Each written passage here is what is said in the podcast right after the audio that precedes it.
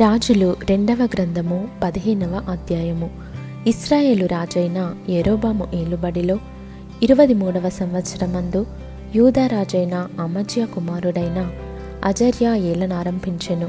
అతడు పదునారేండ్ల వాడై ఏలనారంభించి యెరూషలేమునందు ఏబది రెండు సంవత్సరములు రాజుగా ఉండెను. అతని తల్లి యెరూషలేము కాపురస్థిరాలైన యెకొల్యా. ఇతడు తన తండ్రి అయిన అమజ్యా చర్య ఎంతటి ప్రకారము యెహోవా దృష్టికి నీతి గలవాడై ప్రవర్తించెను. ఉన్నత స్థలములను మాత్రము కొట్టివేయలేదు. ఉన్నత స్థలములయందు జనులు ఇంకనూ బలులు అర్పించుచు ధూపము వేయుచు ఉండిరి. యెహోవా ఈ రాజును మొత్తినందున అతడు మరణమగు వరకు కుష్ఠరోగి అయి ప్రత్యేకంగా ఒక నగరులో నివసించెను. గనుక రాజకుమారుడైన యోతాము నగరు మీద అధికారి అయి దేశపు జనులకు న్యాయము తీర్చువాడుగా ఉండెను. అజర్య చేసిన ఇతర కార్యములను గూర్చియో అతడు చేసిన దానినంతటిని గూర్చియో యూదారాజుల వృత్తాంతముల గ్రంథమందు వ్రాయబడి ఉన్నది. అజర్య తన పితరులతో కూడా నిద్రించి దావీదుపురములో తన పితరుల సమాధి అందు పాతిపెట్టబడగా అతని కుమారుడైన యోతాము అతనికి మారుగా రాజాయెను. యూదారాజైన అజర్య ఏలుబడిలో ముప్పది ఎనిమిదవ సంవత్సరమందు యెరోబాము కుమారుడైన జకర్యా షోమ్రోనులో ఇశ్రాయేలు వారిని ఆరు నెలలు ఏలెను. ఇతడు ఇశ్రాయేలు వారు పాపము చేయుటకు కారకుడగు నెబాతు కుమారుడైన యెరోబాము చేసిన పాపములను విడువక అనుసరించుచు తన పితరులు చేసినట్లుగా తానును యెహోవా దృష్టికి చెడుతనము జరిగించెను. యాబేషు కుమారుడైన షెల్లూము అతని మీద కుట్ర చేసి జనులు చూచుచుండగా అతని మీద పడి అతనిని చంపి అతనికి మారుగా రాజాయెను.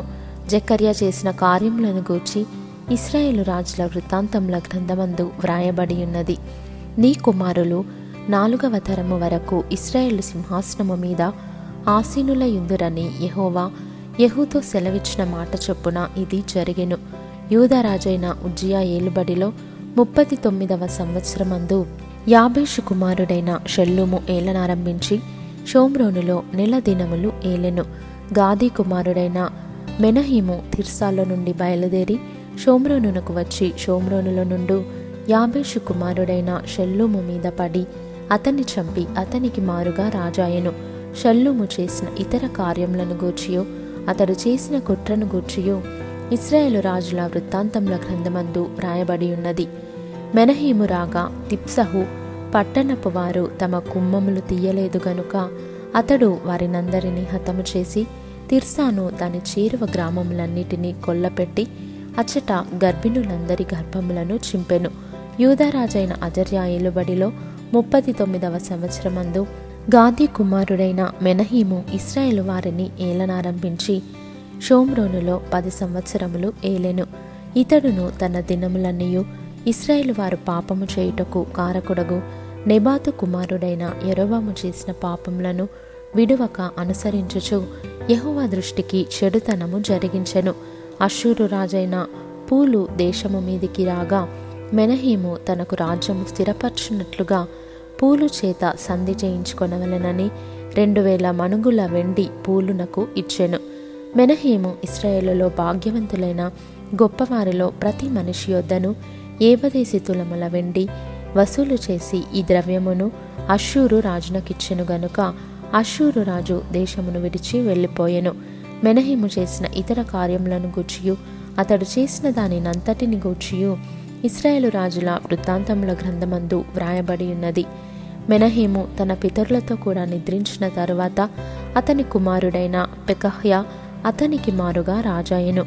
యూదా రాజైన అజర్యా ఏలుబడిలో ఏబదియవ సంవత్సరమందు మెనహీము కుమారుడైన పెకహ్యా షోమ్రోనులో ఇశ్రాయేలు వారిని ఏలనారంభించి రెండు సంవత్సరములు ఏలెను. ఇతడును ఇశ్రాయేలు వారు పాపము చేయుటకు కారకుడగు నెబాతు కుమారుడైన యెరోబాము చేసిన పాపములను విడువక అనుసరించుచు యెహోవా దృష్టికి చెడుతనము జరిగించెను.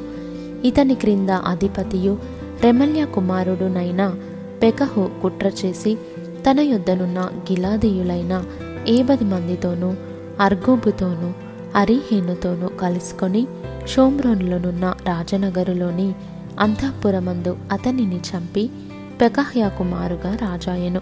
పెకహ్య చేసిన ఇతర కార్యములను గూర్చియు అతడు చేసిన దానినంతటిని గూర్చియు ఇశ్రాయేలు రాజుల వృత్తాంతముల గ్రంథమందు వ్రాయబడి ఉన్నది. యూదా రాజైన అజర్యా ఏలుబడిలో ఏబది రెండవ సంవత్సరమందు రెమల్యా కుమారుడైన పెకహు షోమ్రోనులో ఇశ్రాయేలును ఏలనారంభించి ఇరువది సంవత్సరములు ఏలెను. ఇతడును ఇశ్రాయేలు వారు పాపము చేయుటకు కారకుడగు నెబాతు కుమారుడైన యెరొబాము చేసిన పాపములను విడువక అనుసరించుచు యెహోవా దృష్టికి చెడుతనము జరిగించెను.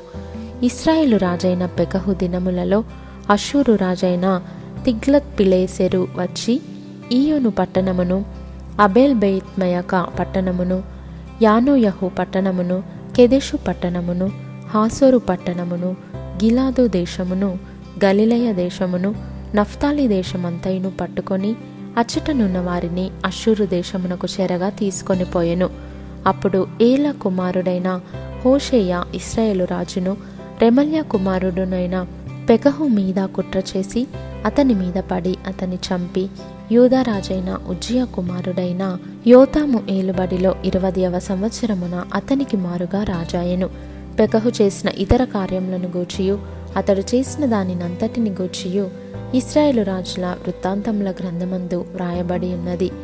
ఇశ్రాయేలు రాజును రెమల్యా కుమారుడునైన పెకహు ఏలుబడిలో రెండవ సంవత్సరమున యూదా రాజైన ఉజ్జియా కుమారుడగు యోతాము ఏలనారంభించెను. అతడు ఇరవై ఐదేండ్ల వాడై యెరూషలేమునందు రాజై పదునారు సంవత్సరములు ఏలెను. అతని తల్లి సాదోకు కుమార్తె అయిన యెరూషా. ఇతడు యెహోవా దృష్టికి నీతిగా ప్రవర్తించి తన తండ్రి అయిన ఉజ్జియా చర్యను పూర్తిగా అనుసరించెను. అయినను ఉన్నత స్థలములను కొట్టివేయకుండెను. జనులు ఉన్నత స్థలములందు ఇంకను బలులనర్పించుచు ధూపము వేయుచు నుండిరి. ఇతడు యెహోవా మందిరమునకున్న ఎత్తైన ద్వారమును కట్టించెను. యోతాము చేసిన ఇతర కార్యములను గూర్చియు అతడు చేసిన దానినంతటిని గూర్చియు యూదారాజుల వృత్తాంతముల గ్రంథమందు వ్రాయబడి ఉన్నది. ఆ దినములలో యెహోవా సిరియా రాజైన రెజీనును రెమల్యా కుమారుడైన పెకహును యూదా దేశము మీదికి పంపనారంభించెను. యోతాము తన పితరులతో కూడా నిద్రించి తన పితరుడైన దావీదుపురమందు తన పితరుల సమాధిలో పాతిపెట్టబడెను. అతని కుమారుడైన ఆహాజు అతనికి మారుగా రాజాయెను.